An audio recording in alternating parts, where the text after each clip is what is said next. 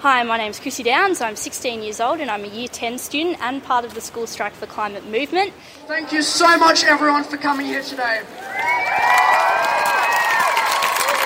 We are here to participate in School Strike for Climate's Solidarity Sit Down with the purpose of sending a strong and clear message to the federal, state, and local governments that we demand immediate action on the climate crisis and the bushfires that it fuels.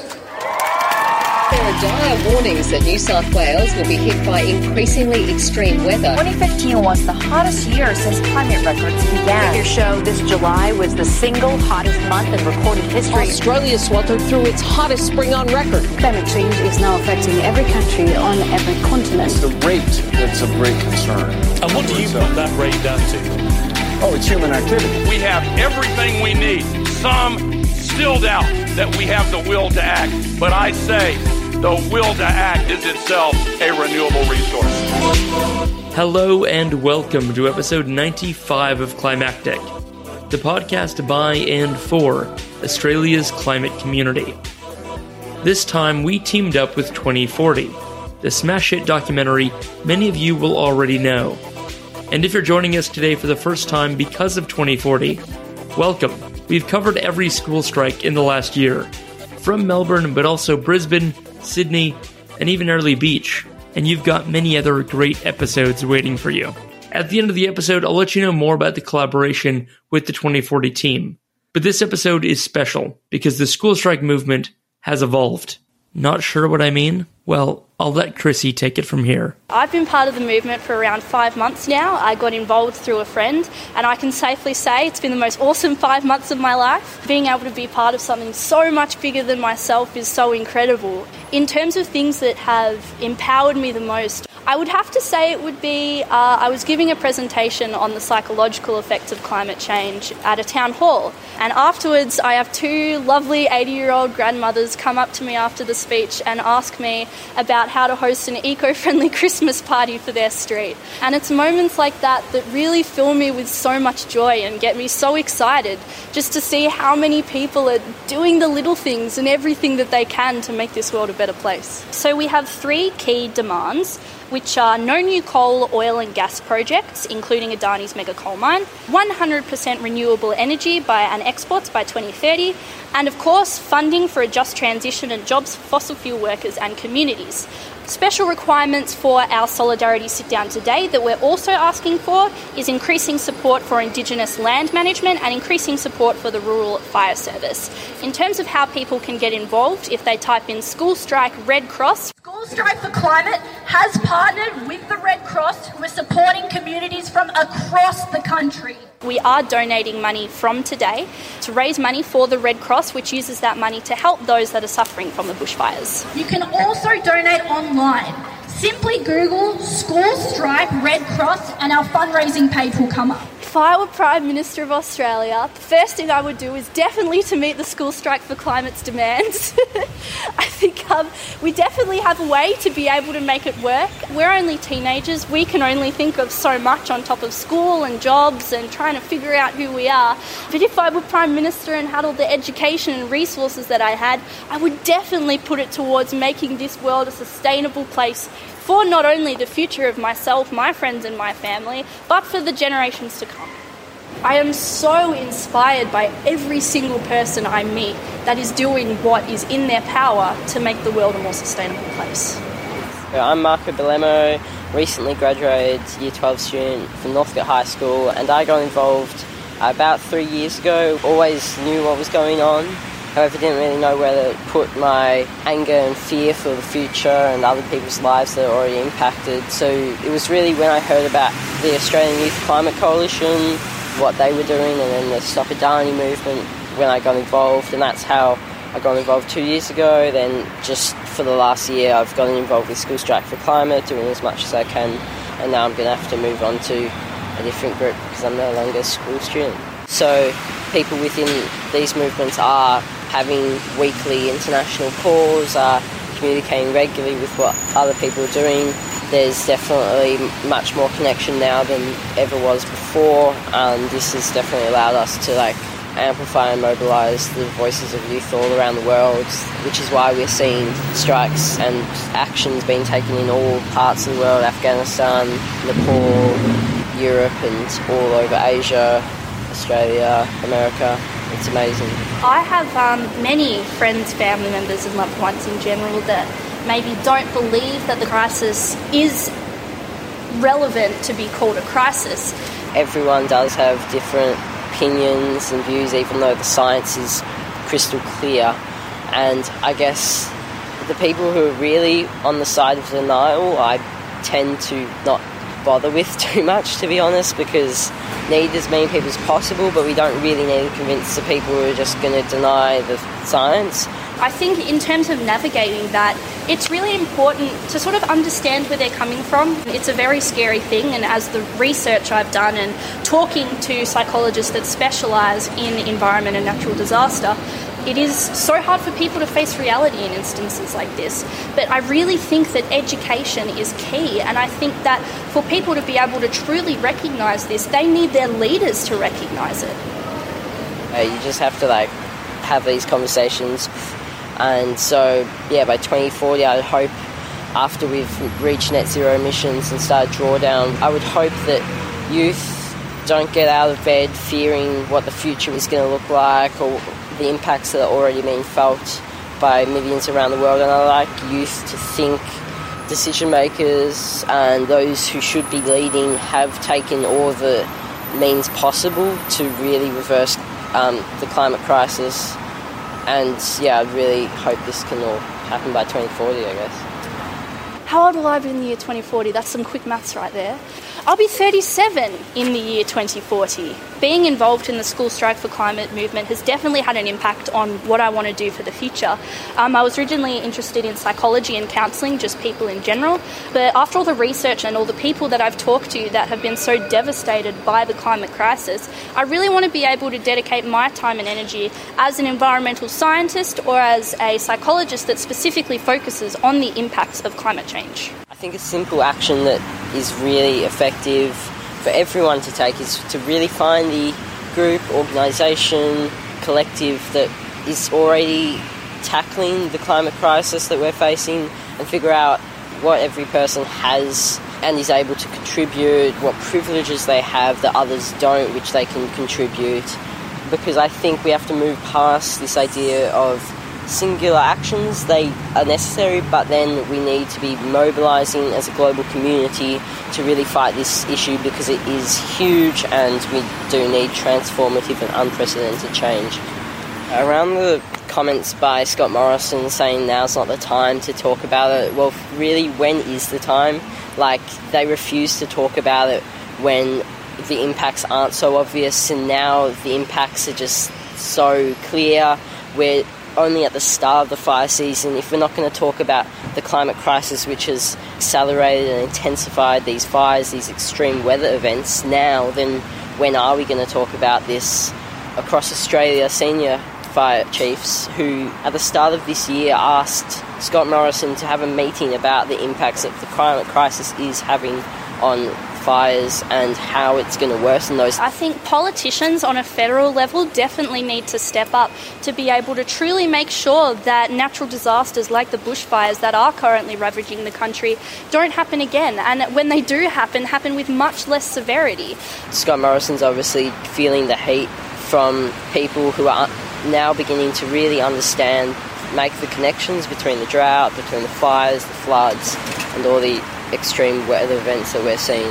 On a state level, I'm very lucky to live in Victoria with a Premier like Dan Andrews that is able to fight for change and does want to have renewable energy by the year 2050. However, it's not soon enough. So, today, our Solidarity Sit Down is really about putting pressure on politicians, not only at a national level, but also at a state level, to really come together and make change that will better our society as a whole. Fatima, I'm 19, and initially I started off with the School Strike for Climate movement. However, now that I'm in uni, I'm trying to see where I fit in, but I'm still very much part of the whole climate family, basically. We don't really care about how big or how small each action is, it's just that we're consistent um, and we keep going and we're not going to stop no matter what. So, uh, a few of my experiences and highlights include at the beginning, not many people knew what climate striking was. If I went up to someone, two out of three people had no idea what I was talking about.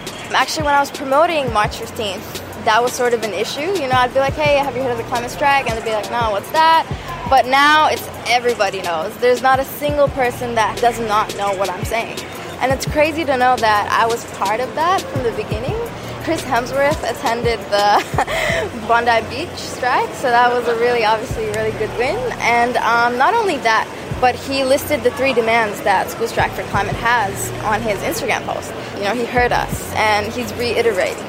Um, and I think the fact that so many celebrities, you know, Billie Eilish, Shawn Mendes, a lot of people out there are just listening in and they're supporting us. And I think that's a huge win because these people have a massive following and they influence um, a lot of people, a lot of teenagers growing up. Maybe we aren't getting politicians on our side, but the rest of the world is. What sort of dialogue do you have with your parents about the work that you do in the climate movement? So at the beginning, it was a bit tough trying to get them on my side because they weren't sure with what I was doing. But then when I sort of explained to them everything from A to Z, they understood where I was coming from, and they understood that it's not um, that it's about education. You know, it's about understanding that I'm standing up for facts. I'm standing up for science. And so, yeah, they're pretty supportive, and it's pretty nice. My whole extended family is pretty supportive of everything. So, yeah. If everyone walked away and took one action today, what would you hope that might be? Um, to keep going, to be consistent. Because I think with every movement that you've seen throughout history, success only comes when people are persistent and when they keep going. The action can be little, it can be uh, big, but if it's consistent, that's what matters. So I think whoever turned out today, if they keep turning out, hopefully it won't be their last strike or last sort of action involving climate. That's what I'd like them to do. And also, of course, get their friends to come along. Our first speaker is Jai Allen Wright, a young actor, writer, director, and facilitator. It is with great heart and great sadness that I stand here before you today. This time last week, I sat and wept as I came to understand the same places I came to learn everything about myself was suddenly gone. Those same places that I visited and spent time with my mob, those same places that I learnt my very culture, the very inherent being of myself and my people, it can't be visited again. Fires ravaged and wrecked through that landscape. When we talk about climate justice, we're talking about deconstructing colonialism. We're talking about saying that this thinking is not good enough. This thinking does not serve us. This thinking does not serve each other. And we must change. We don't just slap a solar panel on top of the roof. That is not our solution. So, my name is Jai Allen Wright. I'm a Wunjumbara Mananjali Jinnambara man from Yugambeh Nation. So, I identify as Murri from Queensland, but I live down here in Koori Nation right now. And I do a lot of work with Seed Mob, which is the national uh, Indigenous Youth Climate Movement, part of AYCC, the Australian Youth Climate Coalition. Indigenous people have been displaced from their custodial lands. They've had white fellow law imposed on them that prevents them from exercising their responsibilities, their obligations, from exercising a relationship with the land, a view, a paradigm, a way of living, a way of living that is truthful and sustains civilizations, sustains health. When the media report on bushfires, they talk a lot about the loss of life and physical property. What do you think that the media should also be talking about in regards to recent bushfires? The media should be looking at solutions. So these are the problems, but what are the solutions? It's poor me, poor me. But we have the solutions right here. If we were putting that out into the living rooms, perhaps we'd all find a way to put our differences aside and work together to enact the solutions. What would you really like to see more of? I think an impactful response to climate change is a paradigm change. And this comes back to my relationship with country as a First Nations man. It's about acknowledging that the way First Nations people have thought actually has a direct correlation with how we manifest actions in the outside world. To know country is to know myself. And to know country is to know everything that I am. And it's, it is to know everything that I ever will be. To know country is to understand my potential. To know country is to know love. Because country is outside of the ego. Country is outside of fear. And the society that we live in, the society that is programmed with a thinking that is colonialism, that paradigm is what has destroyed Aboriginal culture, and it's that same paradigm that brings us all here today. Because we are facing the ultimate destructive effects of that thinking and way of living. Colonialism comes from a paradigm that starts with destruction, internal self destruction, to then manifesting that outwardly to other people and to the natural world. Imagine if we change that, what the world would look like now, what it could look like in the future, what leadership truly looks like. Would we really be holding back? Because right now we're acting in fear. But when your mind is back on country, when you get out of your own way and prioritize country and your decisions are filtered through country and what's best for the natural world, that's when things start to change. That's when we become heart based. Can you summarise or tell us a little bit about your vision for a better world? What could the year 2040 look like? You know, I, I have a vision, but I don't even think that's half of what it could look like. I think the world that we want to live in, we can't even imagine that yet. If we actually truly decolonized, if we actually truly worked in each other's interests and in the interests of the natural world, there are things that we can't even envision. I think some of the things that were coming up for me the past couple of days when I was asked to contribute, there's a part of you that has imposter syndrome. Are you the right person for this? Will you get your message across? Do you even have a message?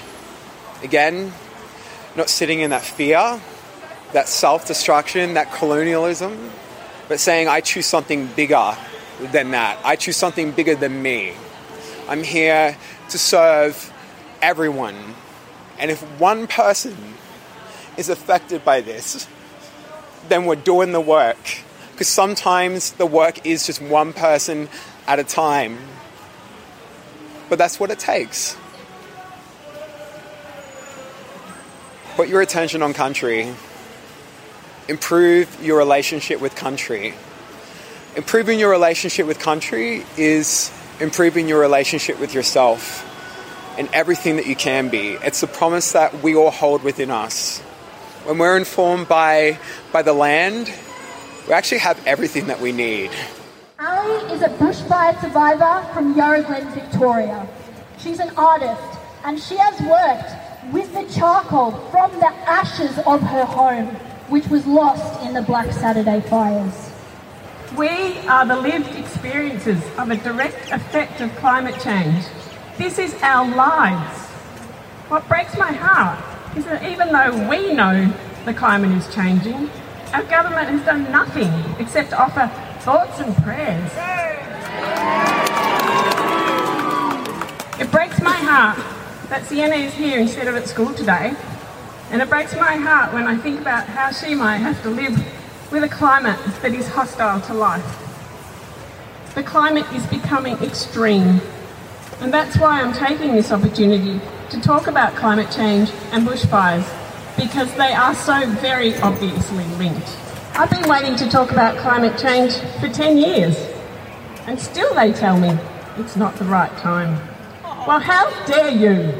How dare you, Scott Morrison, tell us, the people who have survived bushfires, that it's not time to talk about climate change? I was a part of a two month off the grid sustainability camp. And being in an environment like that, not only was I able to connect with myself and others and improve relationships with my friends and families and teachers of the camp, create a spiritual connection with the land around us. And I think that 2040 could be such a beautiful year for our population. We have so many incredible people that are doing amazing things and creating amazing products and amazing ways to be able to make Earth a safer, happier place. I think it's so important for us to band together as a movement for climate justice and climate crisis to be able to connect together over it and ultimately bring us all so much joy.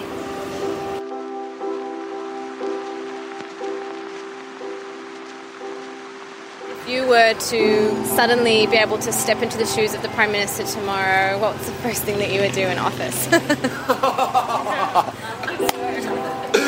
I think the most direct action to to restoring some semblance of sanity in this country. If I was to step into the feet of the Prime Minister tomorrow morning, I would get the biggest committee together I could possibly get to restore as many sovereign rights to First Nation people as possible. Let's protect land, let's protect water, and let's do what's responsible.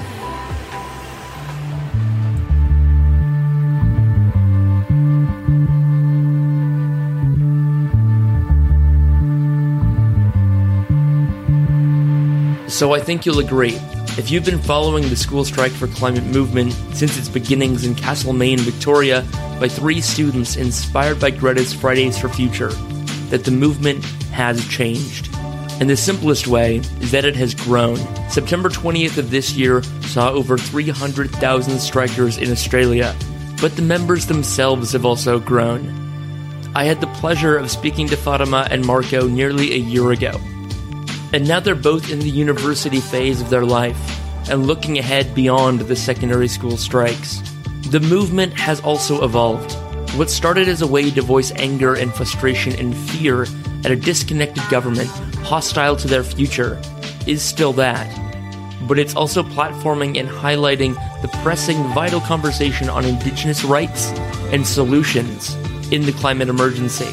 It's creating space for bushfire survivors when all other venues are closed to them or only paying lip service.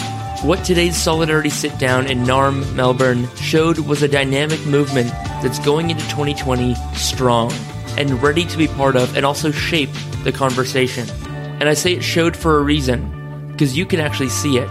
The Impact team of 2040 reached out to Climactic after our recent roundtable panel with Marco, Fatima, and Natalie and we worked out a collaboration. Highlights of the day and these interviews will be on 2040's social media, and those links will be added to the show notes of this episode as soon as they go live.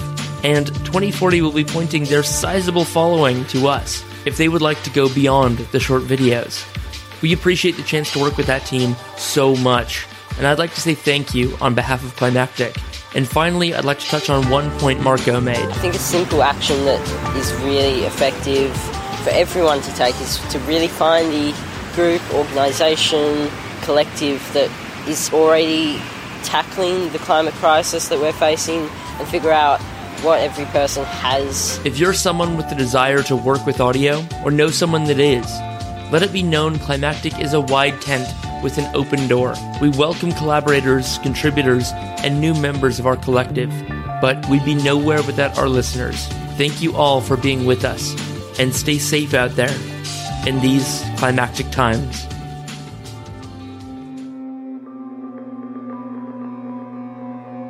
Thank you for joining us. You've been listening to Climactic, the flagship podcast of the Climactic Collective, a podcast network dedicated to lifting the voices of the climate community. You can find out more about the people behind Climactic and all the shows we produce at climactic.fm. We are a social enterprise podcast network and we greatly appreciate your support. You can find a link to our Pozible where you can support us directly in the show notes of this episode or from our website. Thank you for listening, and from the whole Climactic Collective, keep up the great work and take care of each other in these climactic times.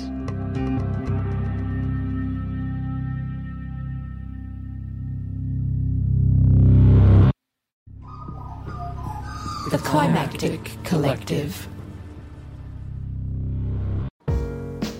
This show is produced by Hear Media, a boutique audio agency in Narm, Melbourne. To learn more and get in touch, head to hearmedia.studio. That's H E R E media.studio.